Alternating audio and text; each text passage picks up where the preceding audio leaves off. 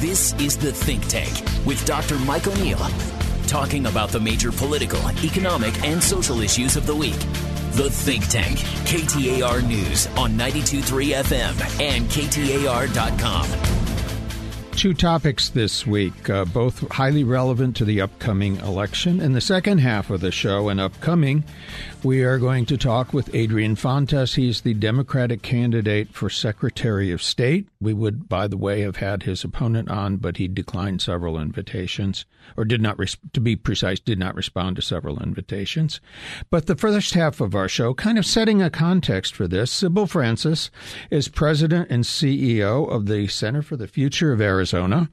And you were on the show uh, a couple of months ago, I think, when we were discussing a, a recent poll on what Arizona Arizona uh, Arizonans want. Uh, this is a second effort, and I wonder if you would tell us uh, what you set out to do in this second poll and how it relates to the first. Well, thanks so much, Mike. Great to be with you again. What we really set out to do was center the voices of Arizonans in this election season. We wanted to find out what voters are thinking about the major issues facing our state and also give an opportunity to share those uh, interests, and then we can share those with the candidates running for office because we hear so much uh, political dialogue, but it's not always clear that that's connected to what Arizona voters actually want to hear about. So that was really the objective of this poll. We did one prior to the primary, and then we thought we wanted to check in again uh, after the primary because some things had changed and we just wanted to see where voters were. And our objective really is to see where do we have agreement among all likely voters, Republicans, Democrats, independents, and non-affiliated voters, so we can can really share with candidates running for office. These are really strongly held views by Arizona voters, and um, that that candidates running for office should know about. Well, there were four questions that are kind of, I think, are your headline questions for this. They dealt with uh, fairness, security, accuracy, and confidence in the results of our elections. I wonder if you could talk about each one of those in turn. Yes, absolutely. So, as as we know, uh, in this um, political period that we're finding ourselves in, we hear a lot of discussion about uh, you know how safe are and fair our elections are, how accurate they are. We certainly are in an environment where we've heard about stolen elections, uh, election fraud. We've been through a lot uh, as a state and through these issues, and we thought, hey, why don't we just find out what Arizona voters think about uh, elections? And so. Yes, we asked about their views on the fairness, security, and accuracy of elections. We asked them about both the uh, the primary um, in uh, that we just had in August, and then we asked them to to forecast how they would feel about the November election. So we did ask um, them, for example, did they believe that Arizona elections are fair? And 74 percent of all voters rate Arizona elections as fair. We also asked them uh, if they believe that elections are secure, and 70 percent of all voters rate Arizona elections as secure.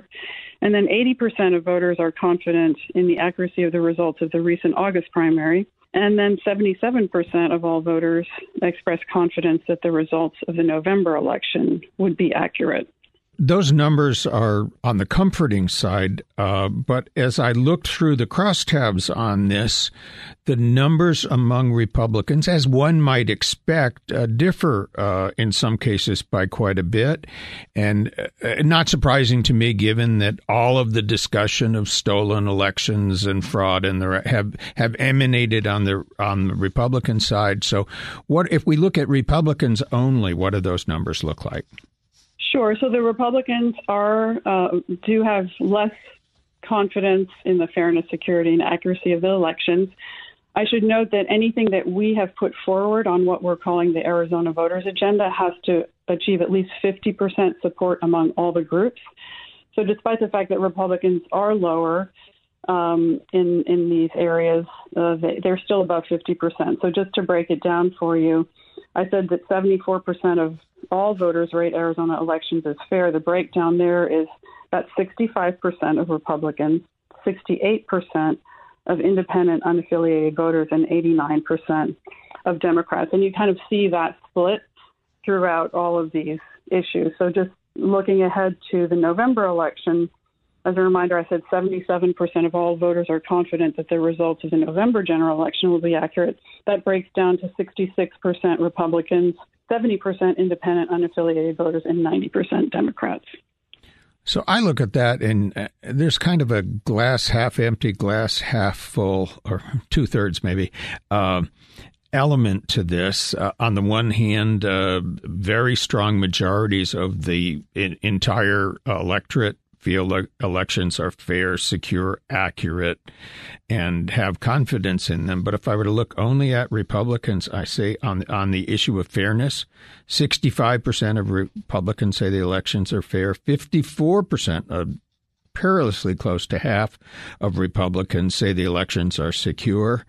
Uh, 70%, a somewhat higher number, say that the accuracy of the results of the recent primary election were okay and two thirds, 66% of, uh, of Republicans feel that the uh, general election results will be accurate. In other words, to flip that one around as an example, a third of Republicans don't think that the results will be accurate. And I don't know, and I suspect you don't either, what that would look historically but I would imagine if you were to go back not too many years, the I would expect all these numbers would have been up in the 90s. You know, we never know what we're going to find when we go into these surveys, but I have to say I was perhaps persuaded by the dialogue, you know, the public dialogue around the uh, election fraud and all these things that are being discussed.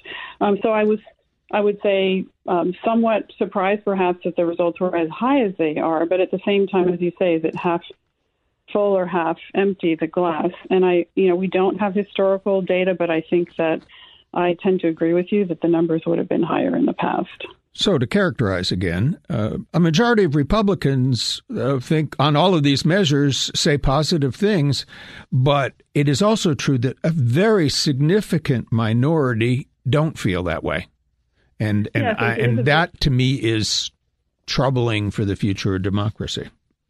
It is, absolutely. And I think that's something we should certainly be concerned about.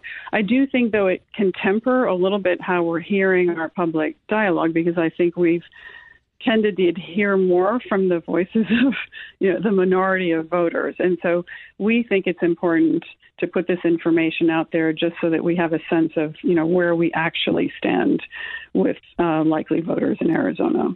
Indeed, fair context. If you didn't have this as a baseline, some people might be tempted to conclude that almost all Republicans think the election wasn't fair or was stolen or something like that, and this That's clearly right. refutes that. That's right. And we did not ask about the 2020 election because that one has become so politicized. Uh, so we think it's really interesting actually to ask questions about where we are in real time relative to our current elections. And so I think, um, you know, it's really important information. I think it's important to know that, yes, majorities of voters, um, you know, a range of them, but, but do believe that our elections are safe, um, fair, secure, and accurate, uh, but that we do have, you know, not insignificant percentage, especially of Republican voters who don't necessarily feel that way. Not a majority, but a significant number. Now, you've said you've shared this with candidates. I'd love to hear about uh, what those conversations went like and, and what kind of reactions you had when you shared these figures with candidates. Well, we've been putting this information out. We have not directly shared it with any individual candidate. We're just trying to get this information out, just like I'm talking to you, um, and um, you know, in lots of different fora in terms of, of sharing this information. But um, we haven't haven't briefed candidates individually on this on this on these results. Okay, would love to be a fly on the wall when some of this, you know, to see yeah. whether oh uh, that's a, aha. Well, I'm I'm yeah. uh, I'm I'm I'm persuaded, or that's uh, uh, I don't know. You're part of this whole conspiracy. I suppose yeah. is the other reaction that one could have. Uh, but we have a few other findings on how voters generally look at elections. If I'm happy to share yeah, let's um, let's do that now, and then I want to. Uh, uh, uh, after we break, I want to go into some of the specifics on some of the policy issues. But yeah, on elect, uh, staying on elections, yeah. please do share. So, for example, also maybe somewhat surprisingly, given this dialogue, that you know, political narrative, I should say, uh, nationally and, and in Arizona about polarization and division and ideologically driven um, um, campaigns, you know, two thirds of voters have said that they care more about where candidates stand on the issues and their plans for addressing them than on ideology. So ideology comes very low on the list. Really interestingly, we asked voters, um, you know, whether they preferred candidates who really stuck to their guns, who stuck to their ideology, uh, or did they prefer candidates who uh, were willing to negotiate and compromise in order to get something done?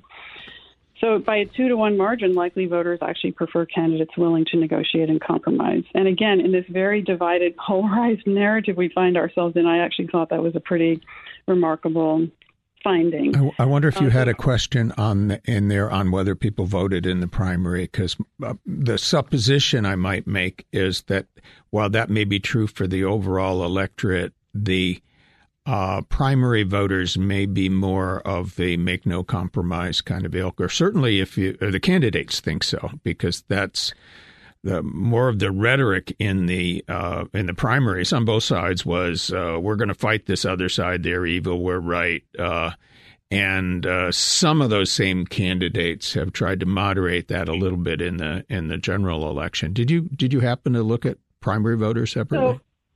So we this survey was of likely voters in the general election. So mm-hmm. you are correct that they may be a little bit more open to these sorts of issues. I think certainly the primary system itself, the partisan primary system itself, does tend to, you know, incentivize uh, voters. I mean, incentivize candidates to focus on, you know, small minorities of voters that really determine primary outcomes. We'll be back with These Sybil. all likely voters. Yeah, we will be back with uh, Sybil Francis of the Center for the Future of Arizona after the break in the think tank. The Think Tank, KTAR News on 92.3 FM and KTAR.com. We're back with Sybil Francis. She's the president and CEO of the Center for the Future of Arizona, who recently did a series of polls, two of them on what Arizonans want. Uh, let's break this out topically, if we could. Uh, what were the highlights of what you find found that uh, Arizona uh, citizens want on this uh, on the matter of education? We did two surveys. Uh, we did one prior to the uh, August primary and then one afterwards. And one reason we wanted to do a second survey was because we asked uh, Arizona likely voters their outlook on funding for education. And if you'll recall, the legislature did put, I think it was a billion dollars into education at the last at the end of the session. And in exchange for which they opened up vouchers. Yes. Uh, but our original survey did not capture that moment, so we our survey went out before that happened in the legislature. So we really wanted to check back with voters because voters had indicated, um, you know, that they thought education was underfunded, among other things. And so we just wanted to check back in and see where voters stood on that issue. So what we had asked was we we asked about education funding in a number of different ways. One question was what should the state be doing with the surplus? Would you prefer investments by the state of the surplus into education and, and, and infrastructure, so roads, public safety? Uh, and, and, voters, two to one, preferred um, investments rather than tax cuts. So that was an interesting finding. That's what we found before the primary. But after after the action on the legislature, we wanted to ask that question again, and so we essentially got the same answer that not only do Arizonans prefer investments in education, public infrastructure, and other areas over getting a tax break, they believe that education is still underfunded and that teachers should uh, have higher pay. So this is something that we just hear over and over and over from all the surveys that we've been doing. No doubt. Uh, influenced by periodic reports that were been 49th or 50th by some measures in funding education. That's not a. Yeah, that's right. And I think really the highest item on our survey was that Arizonans want to have more quality teachers and principals in school. We, schools. We had 89% of likely voters say that that is a top priority. And so, and again, this is among Democrats, Republicans, uh, independents, and non-affiliated voters. Uh, eighty-nine percent overall. What what was the number like among Republicans? If there's going to be opposition, so for teach for quality teachers and principals, um, we had um, actually 96% of Republicans feel that way. Um, what we call total support, so that's strongly support and support, mm-hmm. 95% of independents, non affiliated, and 98% of Democrats. So basically, on and that question, there's no difference whatsoever. No, no. There's absolute agreement on that. We also had strong agreement among the, the political parties on the expanding career and technical education opportunities. That was something that was uh, very high on everyone's agenda. We're, we're, increase, we're, we're down to two minutes. I want to let you talk about water if you'd okay. like to. Okay. Yeah, so water, um, what we did in our second survey, you know, the first survey showed that Arizonans really understand that we have a water issue and they want it, they want to hear what the plans of candidates on water. And the candidates have started talking more about water than they were before. But um, so, but what we asked was, what do you, what do you prioritize in terms of where we put our water? Do you prioritize agriculture, conservation, and recreation, or growth? And to me, it was very interesting that the electorate is actually equally divided among those three. They're pretty much you know, a third, a third, a third. So that was very interesting. And kind of and, difficult for a policymaker to get direction out of that. Yes, I think it basically says policymakers need to figure out how to get us more water and for us to use water more efficiently because um, there doesn't seem to be any clear indicator, and that in some ways we want and need it all, according to the electorate. 75% of likely voters are worried that we won't have enough water in our future. So they're very concerned about water overall. There's another way looking at, that, I suppose. It it says to a policymaker is that if the experts lead you in one direction or another, saying that's going to be more effective, that a policymaker has some latitude to move, given that uh, the public is divided on the issue and perhaps is uh, uh, amenable to uh, some education on how, how we get there towards more water, which I think probably is a universal goal. And uh, yeah, it, may, it, may, be a good thing that uh, that there's some latitude. Well, thank you very much. This is very enlightening to listen to imme- immediately uh, prefatory to uh, the upcoming election, and I, I, thank you for your contribution to our public discourse. When we come back, the second half of our show, we will have Secretary of State candidate Adrian Fontes, and we will return in the think tank in just a moment. The Think Tank, KTAR News on 92.3 FM and KTAR.com. Our thanks to Sybil Francis of the Center for the Future of Arizona, who shared with us some interesting uh, data on some of the commonalities in the priorities of Arizona citizens. Uh, moving along now, the Secretary of State, second highest office in the state of Arizona, uh, the office that uh, the holder of, if elected, would become governor should the governor leave for any reason. That's happened in uh, several times since I've lived in Arizona. Um, our our guest is Democratic candidate Adrian Fontes. Welcome to the show. Thank you very much for having me. Uh, full acknowledgement. His Republican uh, opponent Mark Finchem did not respond to several invitations to participate. Otherwise, he would be here. That's too bad. Uh, not unknown in the current environment. Yeah, well, uh, uh it is par for the course for him. Well, uh, Mr. Fontes is a practicing attorney. He served in both the Maricopa County Attorney's Office and the Attorney General's Office, and he's a Marine Corps vet. He was most notably Maricopa County Recorder from 2017 to 2021, uh, running in effect the last election of 2020 in Maricopa County. And uh, in that election, he lost a very close election himself. Uh, you probably know the margin better than I do. It was it was just under 4,600 votes out of almost two million yeah. cast. So it was my ego has to tell you it was very close. well, I remember, you know, when all of these accusations started to, uh, you know, come up about how uh, not just here but inclusive of our Maricopa, well, their election was fraudulent. They cheated.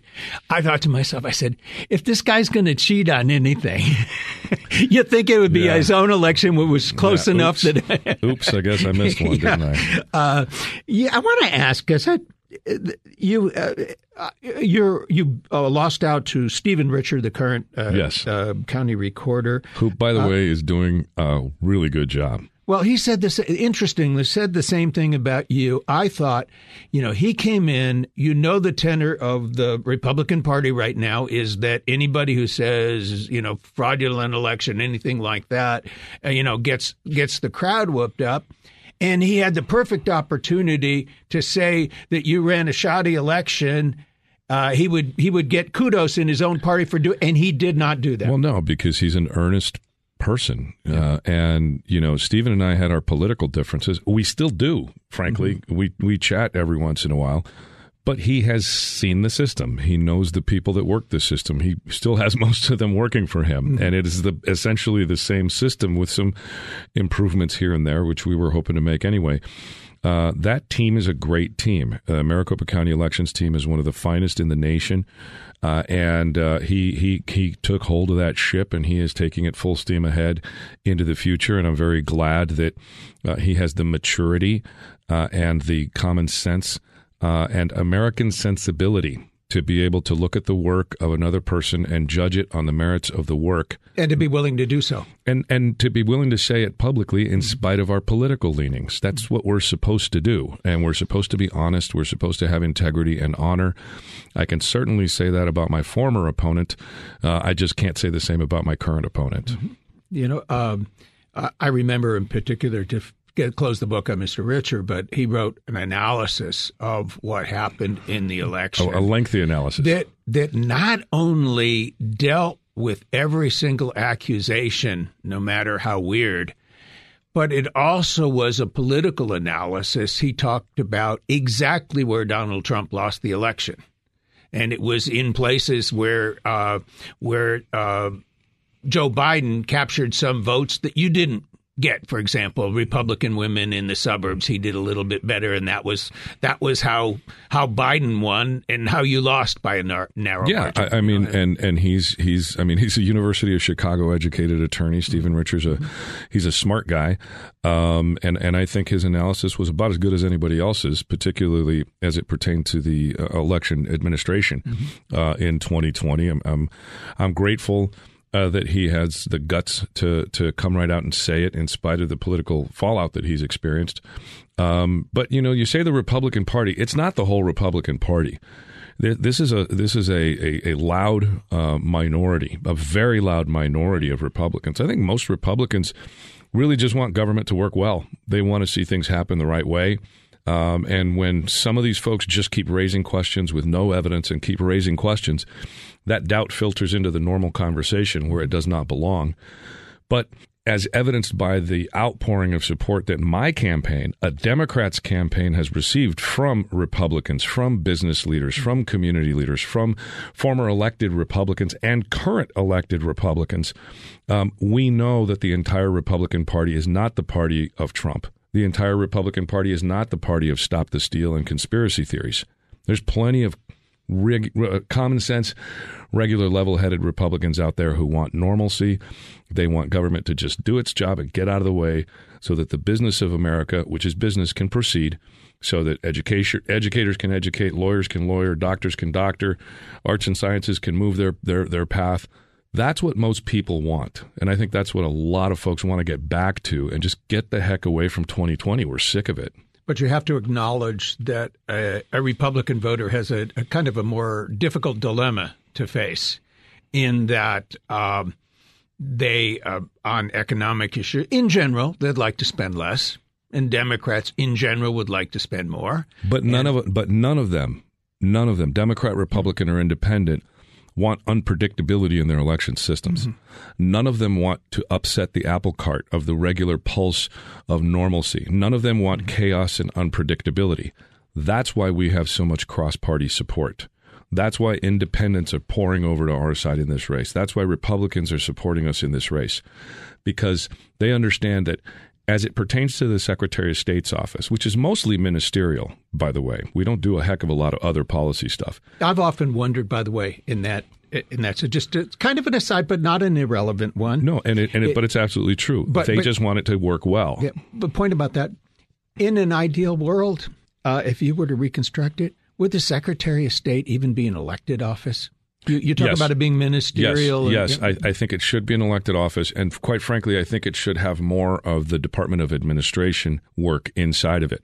Basic stuff like motor vehicle division should not be politicized. Um, some of the other stuff like the Department of Revenue. the- Just the tax collecting part, not the spending part. That's the legislature and stuff.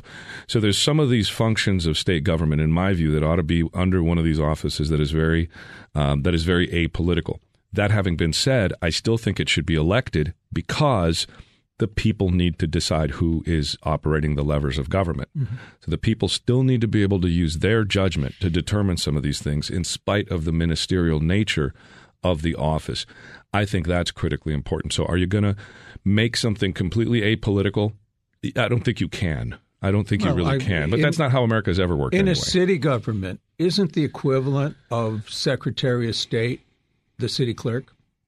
Yeah, but you're not dealing with a city government here. The facts are different. Uh, the, the the the taxing authority is different. The spending authority is different. The nature of the policy that's uh, applied is different. Um, there, there's it's it's not apples and oranges. There are analogies there. It's not completely different, but there are enough differences there that I think that this is one of those things where, uh, you know, it should remain elected, but it should also be much less partisan than it has become.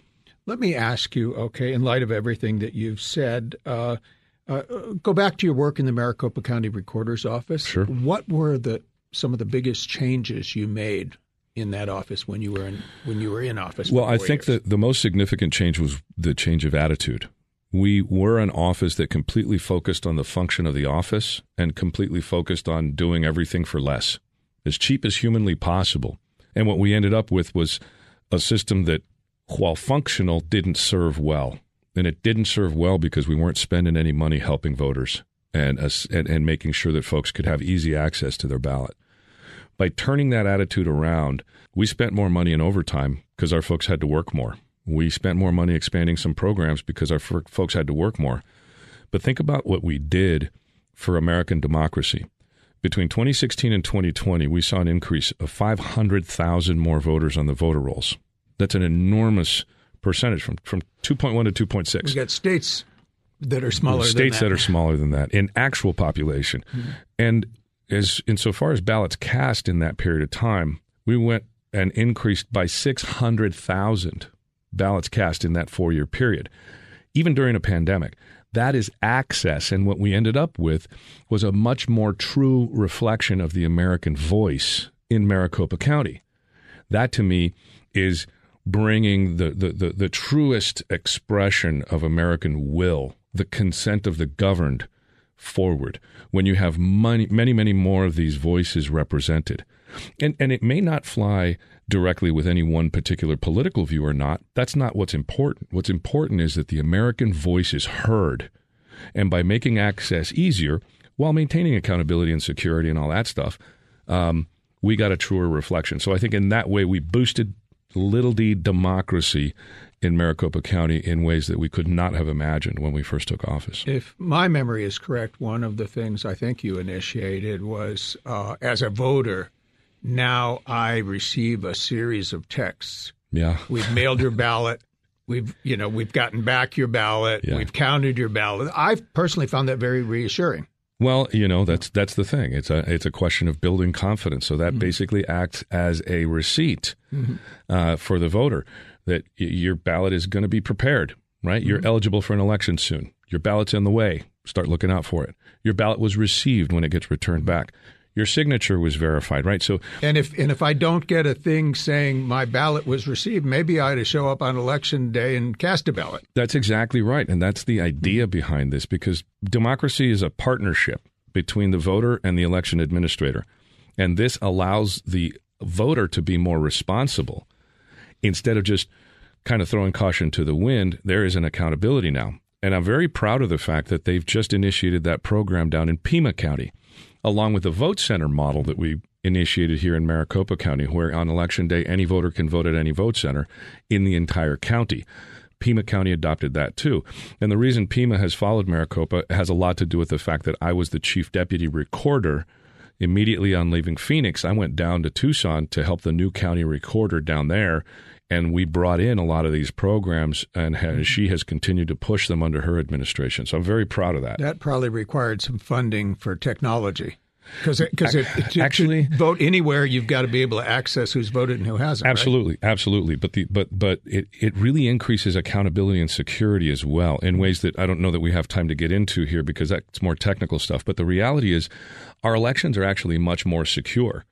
Did you know that in 2016, the year before I was county recorder, we had over 200 double ballots or double votes by voters in Maricopa County, and in 2018 we didn't have any.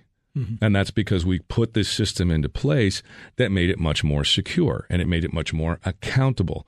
And a lot of folks, you know, will make these crazy accusations. But if you look at the actual numbers, we've done very, very, very well. And I'm very proud of the fact that Mr. Richer has recognized that and continues the programs that I created in Maricopa.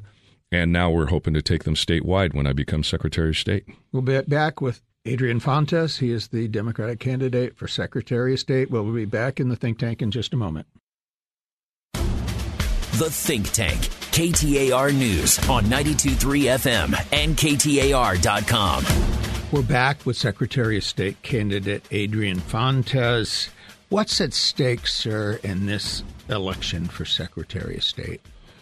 Well, one of the common sense things that folks need to be concerned with is the fact that um, my opponent wants to completely eliminate ballot by mail voting in Arizona. He thinks that everybody should stand in line only on election day, only at their assigned polling place, and that's it. Because I don't know why. There's no real well, evidence. Some some people have suggested. I wonder if you could address that somehow a vote by mail is less secure than an in-person vote. Yeah, well, I'd like to know why, because every bit of evidence, every study, every academic, every election administrator across the country that I've ever spoken to says differently. And the folks that are saying that ballot by mail is not secure have yet to produce any evidence of why. They have yet to really think through and carefully play their case out because they don't have one. It is a mythology. In fact, ballot by mail voting is more secure than election day voting, even with a photo ID. And there's a lot of reasons behind that. I'll give you one for example. When was the last time you checked somebody's ID? Never. Right. Yeah. Guess what? You're qualified to check IDs on election day. How secure is that? It's not. So the fact that we're just saying these things uh, without providing any other real rationale behind them is just crazy. And once you think about it beyond the first step, uh, you start seeing why ballot by mail voting isn't isn't just something that the Republicans created and promoted for 30 years. It's something that Arizona voters really like. Maybe it would be helpful if you described the process when a vote by mail ballot is received in the county recorders. And it is the county recorder, not the secretary. Right. And we'll start What, what do they do with it? Here's how it works. You've got to be a registered voter. You've got to have asked for it. You got to get it in the mail and you got to get it back. It's going to be scanned in to make sure that we haven't received any prior ballots from that address and that voter. That's the envelope, right? The envelope that comes in.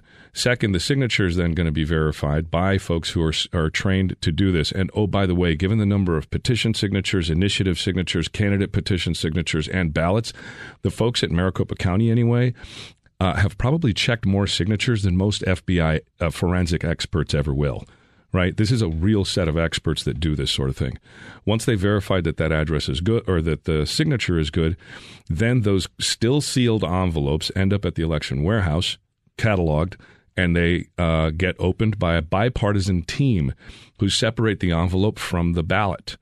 The envelopes get sequestered away and um, itemized. For, I got to believe a machine is doing that. They're there watching, right? No, this is human beings that human beings split the envelopes. You can watch them online. There's twenty four seven cameras. Human beings will separate the envelope and the ballot. Mm-hmm. They'll put the envelope on one side of the table. They'll put the ballots still folded, unopened, on the other side of the table. Once they count through to make sure that they've got the same number of ballots and envelopes, the envelopes go away. That's where the identifying information for the voter is. So I get my that that way my ballot is still secret. At that point, that's correct. At that point, then the stack of still folded ballots gets put between the Republican and Democrat, for example, workers. They open each of them up, inspect them for damage, make sure they're good to go. They take that stack, they put a receipt on it, uh, a series of receipts that goes through all the way to the ballot tabulation center. They stick it in the stack, and off it goes to be tabulated. Totally anonymous.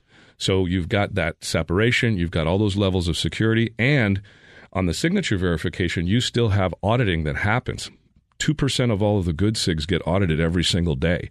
and there's multiple layers of signature verification that happen. So, well before those envelopes get opened, you've got a really solid, secure way of, of verifying. So if I vote by mail, mm-hmm. my signature is being checked by somebody who's been trained in checking signatures. By the same people that train the FBI, mm-hmm. train the folks in the county recorder's office and some of the other county offices that do this work. But if I walk in and vote in person, I know those are people you just hired last week or last month. Right, right? and they'd be as good as checking IDs as you are. Okay. And have as much experience as you have. And this is why this is what people need to understand the ballot by mail system is one of the best, most secure, and most accountable systems in the United States of America. We don't just take in open envelopes that have no signature. If there's a mismatched signature, we're going to go try to find those voters and try to verify that they turned in that ballot. And a lot of times we'll say, oh, somebody had a quick onset of Parkinson's, so their signature is all jacked up. Mm-hmm. Somebody went from being 18 years old to 22 years old in the next general election. Their signature is going to change a little bit. Okay.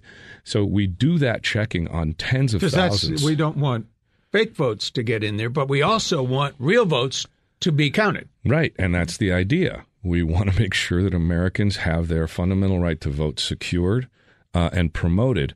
We don't want to squeeze people out because of BS stories and mythologies. And unfortunately, my opponent in this race for Secretary of State wants to eliminate ballot by mail completely. And what percentage of our votes right now come in that way? In the last general, it was 92%. In this past primary, it was 88%.